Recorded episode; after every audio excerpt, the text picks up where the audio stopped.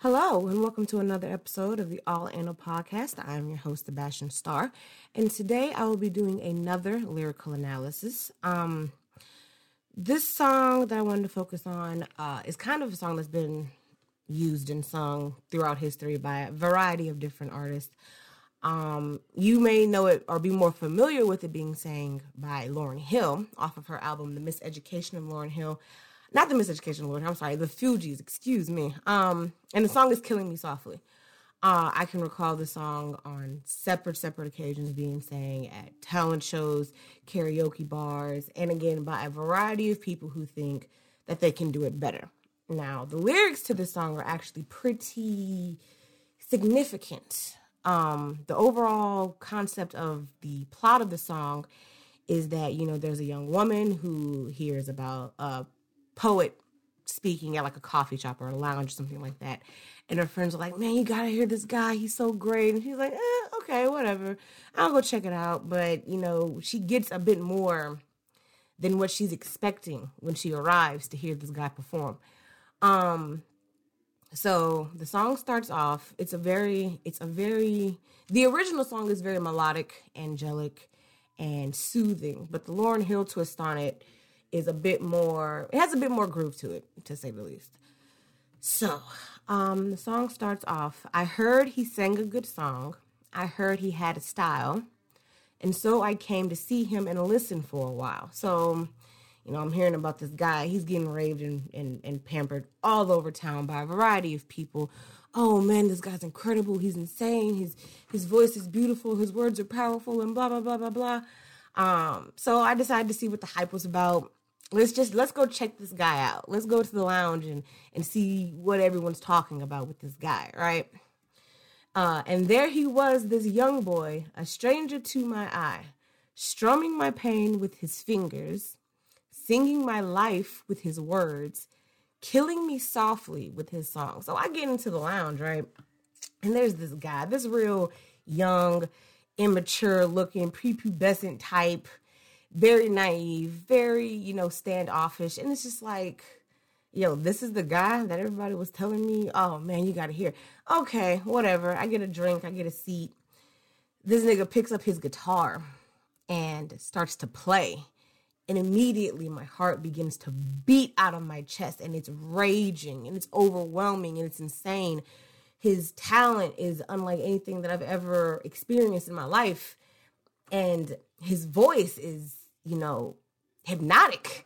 And not only is his voice hypnotic, but the words that he's saying, they're like, they're literally, this nigga had a camera in my entire life, just videotaping and recording everything that I did and everything that I said and everybody that I was with and, you know, everything that I've ever even thought about doing. He's speaking it out for the entire world. I didn't give him permission to do this.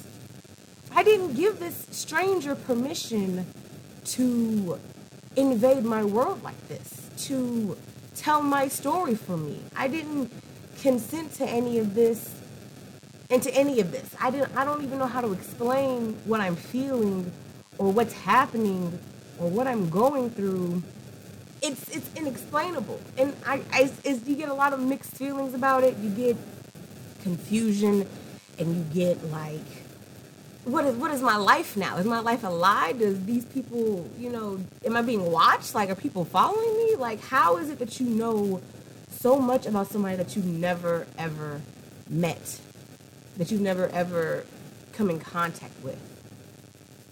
I fell all flushed with fever, embarrassed by the crowd. I felt he found my letters and read each one out loud. This nigga really invaded my personal thoughts, my privacy, my entire existence. He he just swam right through it. And he picked up the most interesting pieces of my life and he put them together in this song. And it turned out so beautiful, but it's just like you can't do this to me. Like, how can you just put me on blast like this in front of my peoples, in front of my friends, in front of other people that I've in, in front of strangers? How can you how can you sit up there and just tell my story without my permission? I just I don't know how I'm supposed to get over this. I don't know how I'm supposed to react. I don't know how I'm supposed to feel. Strumming my pain with his fingers, strumming my pain. If you think about strumming my pain, you're in a lot of, you're in a, a very confusing state mentally. You're, you're, you find yourself trying to figure out life, the ins and outs. You're trying to get yourself together, and that's miserable it's depressing, it's exhausting. And you you see somebody who just takes that and plays with it. They're playing with your pain, they're playing with your emotions. They're playing with your mentality, your state of mind, and it's just like, who do you think you are? And what do you think you're trying to what are you trying to accomplish from all of this? Stirring my pain with his fingers, singing my lies with his words, killing me softly, like killing me softly, just that phrase alone resonates so heavy with a bunch of things because it's like killing me softly. It's not sadistic. You're not torturing me. You're not making me feel like grave pain on purpose. Your intention isn't to hurt me, but that's exactly what you're doing. You're killing me softly. And I'm not trying to be I'm not trying to make it seem like, oh, it's just a literal translation, because it could be seen as a very literal translation. This entire song is literal translation. You're just out one night and your friends tell you about this dude and you just think nothing of it. And then this person just comes in, this total stranger just comes in and just changes your life for, in this case, the worst.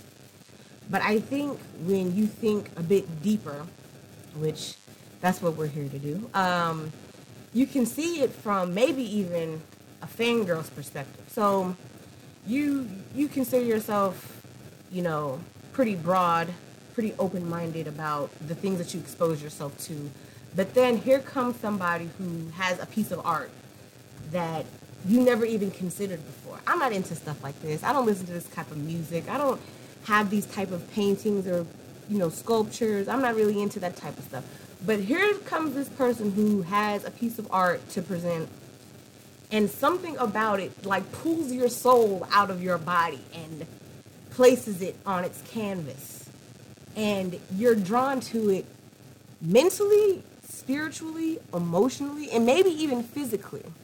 You can be physically wooed by art, whether it's music, whether it's paintings, whether it's sculptures, whether it's you know, graffiti. You can be moved by any type of art if you really think about it that way. So you have this person who was able to strongly and heavily influence someone who had no idea what they were getting into.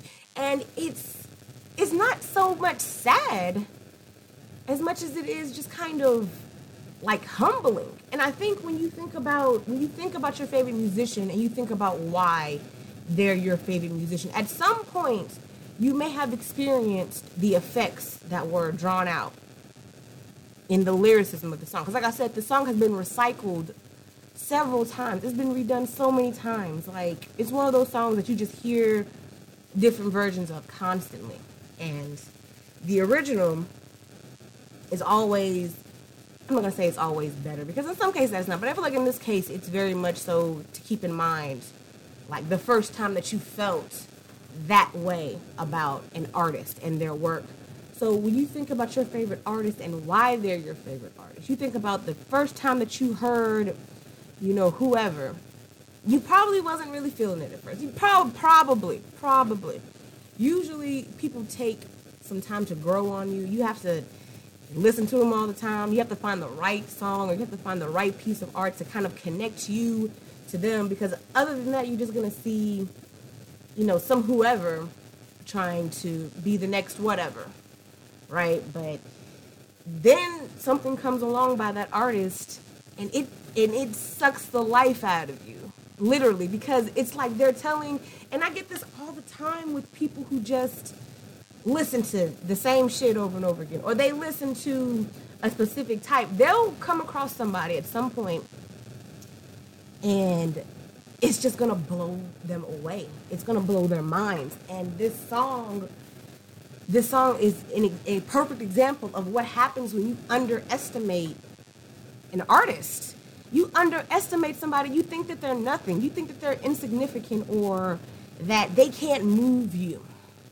They can't wow you. You're not wowable. You know what I'm saying? You're just, you know what you like and that's what you want to stick with. But then you come across somebody who is just, oh my gosh, I can't believe that that's what's coming out of their mouths or that they created this, that this was even possible by another human being. Like, this is unbelievable. And now you're questioning your entire life. Your entire life is a lie now. Like, nothing that you knew from before this moment even matters or exists anymore. It's all about you and you trying to figure out who this artist is and how they're able to do what they're doing. And it's be- and it's beautiful because you really get to see the world through other people. You get to see you get to hear what you've always wanted to hear, what you've always wanted to say but couldn't say. You get to see what you always wanted to see but couldn't see. You get to experience the world through these types of artists that just wow you. And me speaking personally, I have a handful of artists who just wow me, but I have a very small few who were capable of, you know, taking my life and writing it down on a piece of paper and then presenting that to the rest of the world. Like that is a very rare thing. So even though this is all I want to say fictional because I'm not I'm sure that once upon a time there was a person who came across another artist and they were just mixed with emotion about how they felt about what they were doing, what they were saying. They and the and you make such a personal connection with the artist that you're fans of that you almost take it offensive when other people, you know, judge or smear their name or mistreat their, you know, their legacy, disrespect them, and you take it personal. When it when it comes to your favorite artist, usually you take everything very, very personal. And that's because at one point they said something that spoke so true to you that you feel like you have to defend them. Like it's not even an option, it's not even a choice. I have to. Because if I'm just gonna sit back and let this slide about them, then that, you know, translates into just letting it slide about me. And I'm not about to do that.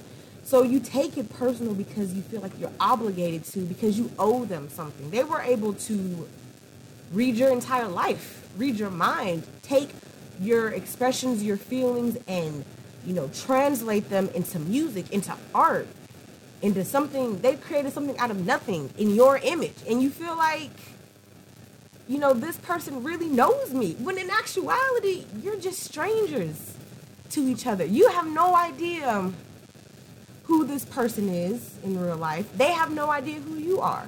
They have no idea. So if you're looking at the song again from the from the storyline, you know, you're in the lounge, you're listening to a guy sing. The guy on the stage singing has no idea who you are. They have no idea that you, a member of the audience, has just made a deep and personal connection with every single word that just came out of their mouths. They don't know that they did that but you hold them responsible for it. Now you feel like they have a certain obligation to you to continue telling your story or con- continue telling stories that are similar to it. But they don't have an obligation to do that. Your your favorite artist can stop making music right now and just disappear. And they have every single right to do so. They don't owe you anything. And and you honestly don't owe them anything. People will go above and beyond to speak on their favorite artists, you know, proudly, strongly. And of course, you know, as the artist, I'm sure they appreciate the gesture and, you know, the dedication, the loyalty, but at the end of the day, you're not obligated to speak on anybody other than yourself. So for you to feel like they owe you something because they changed your life is insane. But that's also the level of it's also the level of artistry that these people possess. They possess something that nobody else really has. And they're able to do things that nobody else can really do. And for one person whose lives that they change forever with either one song or one line or one, you know, chord, whatever, they they're able to do that and they can repeat the process over with millions of other people. That's where you get things like fandoms and fan bases. And some of these fandoms and some of these fan bases, they don't know how to act when it comes to their favorite artists. I'm not gonna name no names because I don't want no drama from nobody saying I'm trying to be disrespectful or I'm trying to do this and do that. I'm not trying to talk dirty on nobody. But they know who they are. These some of these fandoms, they don't know how to act. They hear their favorite artist name and they freak out.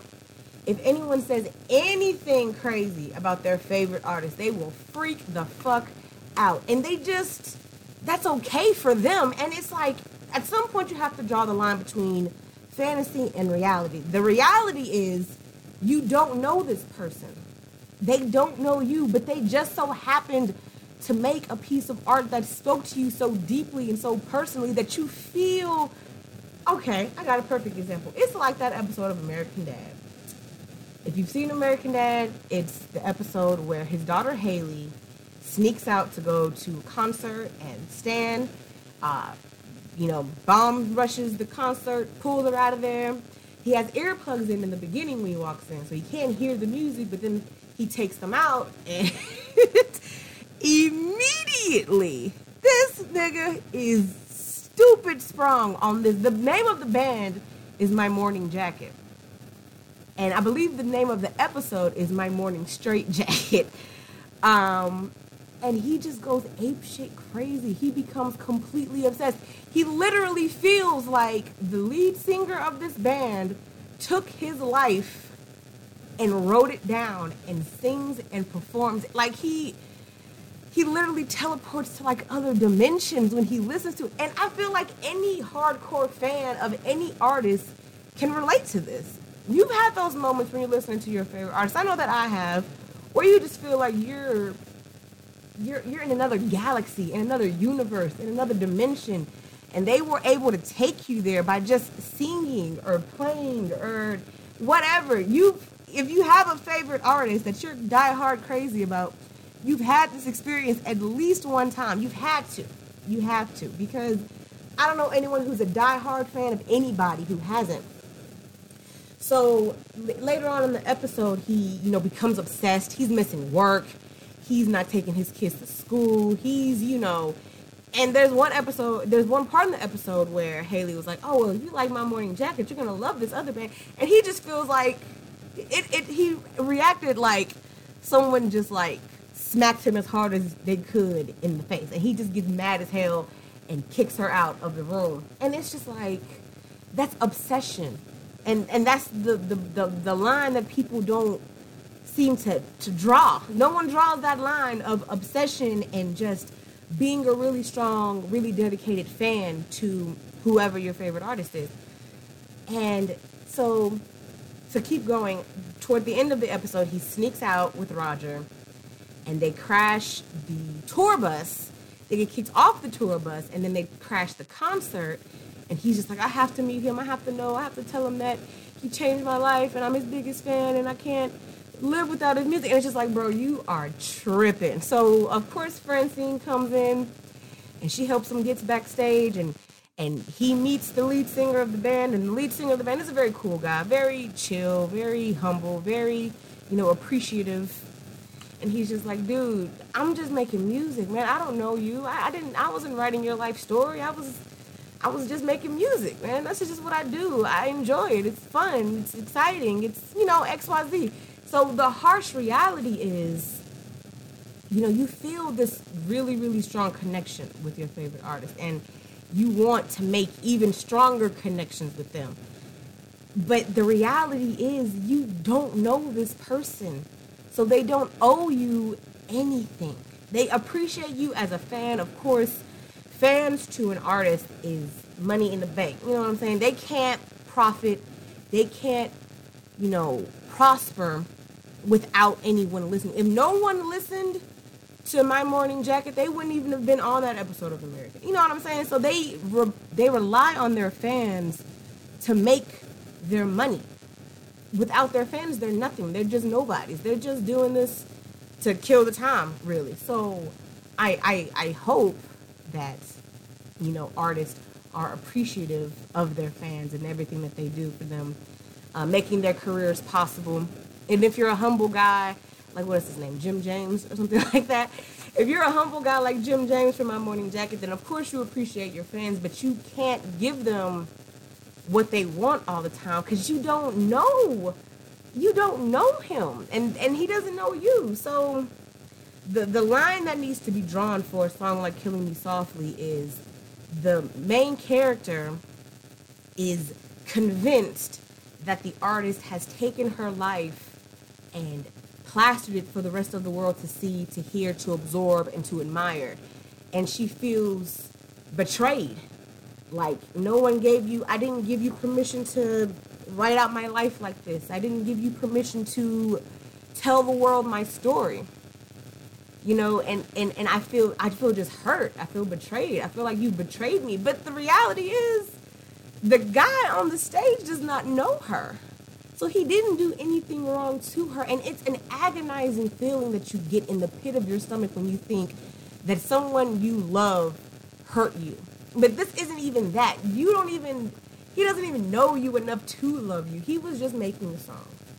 You know, so I feel like, and, and Killing Me Softly is a lot of people's, like a lot of people just love it. So I think people love it for different reasons, but overall, the story that's being told is a very, very sad story about being obsessed with your favorite artist or even just an artist that you discover who you feel like, you know, you you connected with them on such a great level, whether that greatness be bad or that greatness be good, because it can be both. Um, in the case of Killing Me Softly, the greatness was bad. In the case of the American Dad episode, the greatness was good, even though it ended kind of badly. Um, because obviously you can't sneak your way backstage into an artist's green room or dressing room and expect everything to end, you know, perfectly. But um, that's beside the point. But I think overall, the the story behind the song is just that you have you you. It's okay to get attached emotionally to art, but you shouldn't let that attachment control your entire life. I think at some point, the line needs to be drawn between the fantasy and the reality of the art. And it's okay to, it's healthy to appreciate that art and to, you know, consume yourself in it and to allow it to consume you, but don't take it any further than just, you know, I favor this because it speaks to me personally. Don't think that the artist has anything to do with the art because at the end of the day, it's really the art that you're attracted anybody could have said those exact same words to you and moved you exactly the same way. So just because it's coming from that particular artist doesn't mean that they are entitled to give you anything other than themselves in the form of that art. I know that's a lot, but uh, that's and that's that's a really, really, really beautiful song. It's sung very beautifully by a variety of people, like I said. Um, and I appreciate you for listening. Thank you for sitting through and, and analyzing or allowing me to analyze this song for you. I appreciate the time. I appreciate the effort. And I hope to see you again soon.